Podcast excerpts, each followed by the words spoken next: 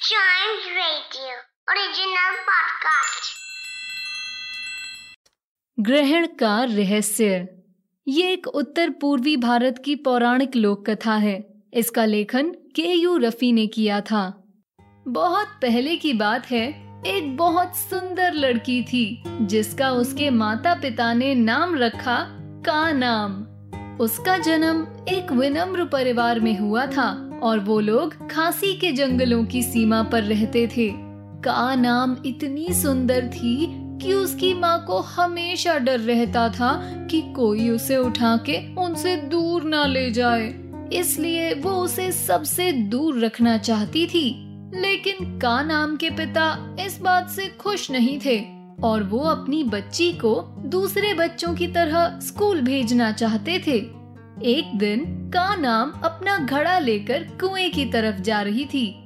एक बड़ा सा बाघ जंगल से आया और उसे उठाकर अपनी मांद में ले गया। का नाम बहुत डरी हुई थी। वो जानती थी कि बाघ बहुत ही खूंखार जानवर है। बाघ का नाम को अपना शिकार बनाकर इसलिए लाया था क्योंकि उसे बहुत भूख लगी थी। लेकिन जब उसने देखा कि वो इतनी छोटी सी है तो उसने सोचा मुझे बहुत तेज भूख लगी है पर ये इतनी छोटी है कि मेरी भूख इससे खाकर तो नहीं जाएगी। इसे मैं अपनी मांद में रखता हूँ। जब ये थोड़ी बड़ी हो जाएगी तो मैं इसे खाऊँगा। बाघ का नाम का बहुत ख्याल रखता। वो उसे अनेक तरह के व्यंजन खिलाता जो उसके माता पिता ने भी उसे कभी नहीं खिलाए थे। बाघ की योजना के बारे में का नाम को कुछ मालूम नहीं था। जैसे जैसे वो बड़ी होती गई, उसे बाघ की मांद अपने घर जैसी लगने लगी। उधर बाघ सही समय का इंतज़ार कर रहा था। जब उसने देखा कि का नाम बड़ी हो गई है तो उसने सोचा हाँ अब मैं इसे खा सकता हूँ। मैंने बहुत समय तक इसकी देखभाल की है। अब इसका फल मुझे मिलना ही चाहिए। कल मैं अपने दोस्तों को दावत पर बुलाऊँगा। उसी समय मांद के पास एक चूहा अपना खाना ढूंढ रहा था और उसने बाघ की सारी बातें सुन ली। उसे का नाम के लिए बहुत बुरा लगा। चूहा का नाम के पास गया और बोला बाघ ने तुम्हें मारने की योजना बनाई है वो कल तुम्हें खा जाएगा।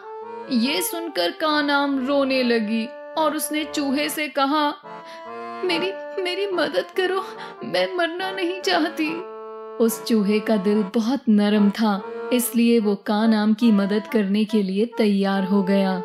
चूहे ने उससे कहा पहले यहाँ से बाहर जाओ और जादूगर यू हैरो जो एक विशाल मेंढक है उसकी गुफा पर चलो।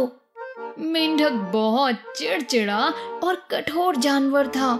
जिससे हर कोई डरता था। का नाम भी उसकी गुफा के पास जाने के लिए बहुत डरी हुई थी। लेकिन उसकी परिस्थिति ऐसी थी कि उसे हिम्मत करके वहाँ जाना ही पड़ा। चूहे ने उसे रास्ता बताया और का नाम उस मेंढक की गुफा में चली गई। जब उस मेंढक ने का नाम को देखा कि वो कितनी सुंदर है और वो उसके पुराने दुश्मन बाघ के कब्जे में है तो उसने तुरंत उसकी मदद के लिए हामी भर दी। उसने का नाम को मेंढक की चमड़ी पहनने को दी और साथ में चेतावनी भी दी। चाहे कोई भी समस्या तुम पर आए, तुम इसे मत उतारना। फिर मेंढक ने का नाम को अपने पास रखा और उसे अपना गुलाम बना लिया। जब चूहे ने देखा कि का नाम मेंढक की गुलाम बन गई है तो उसे ये देखकर बहुत बुरा लगा। उसने सोचा मैंने तो इस मेंढक के पास मदद लेने के लिए भेजा था लेकिन मुझे मालूम ना था कि वो उसे अपना गुलाम बना लेगा। इसलिए चूहा एक गुप्त रास्ते से का नाम को जंगल ले आया जहाँ एक जादुई पेड़ था। चूहे ने कहा इस पेड़ पर चढ़ जाओ ये तुम्हें आकाश में ले जाएगा जहाँ तुम सुरक्षित रहोगी। चूहे की बात सुनकर का नाम उस जादुई पेड़ पर चढ़ गई और उसने कुछ मंत्र बोले जो चूहे ने उसे बताए थे। मंत्र बोलते ही पेड़ की शाखाएँ ऊपर आकाश तक पहुँच गई और कानाम उस आकाश के नीले राज्य में उतर गई और पेड़ तुरंत वापस अपने पुराने आकार में आ गया। जब बाघ और उसके दोस्त मांद में आए तो उन्होंने देखा कि कानाम वहाँ नहीं है। बाघ को बहुत गुस्सा आया। उसने दहाड़ते हुए कहा, जिस किसी ने मेरे शिकार को भगाने में मदद की है, मैं उसे छोड़ूँगा नहीं। उसकी दहाड़ से जंगल के सारे जानवर डर गए, पर कुछ सुराग न होने के कारण बाघ हाथ मलता ही रह गया। इस बीच का नाम उस नीले राज्य में अकेली मेंढक की चमड़ी पहनकर घूम रही थी। उस नीले राज्य में जहाँ सब महलों में रहते थे, वहाँ के लोगों ने उसे अपने महल में रखने से इनकार कर दिया। मेंढक के कहे अनुसार वो मेंढक की चमड़ी उतारने से डर रही थी।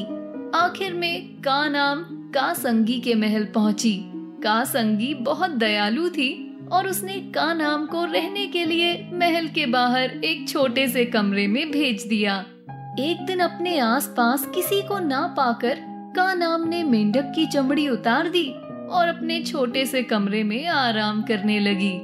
लेकिन गलती से उसे का संगी के लड़के ने देख लिया।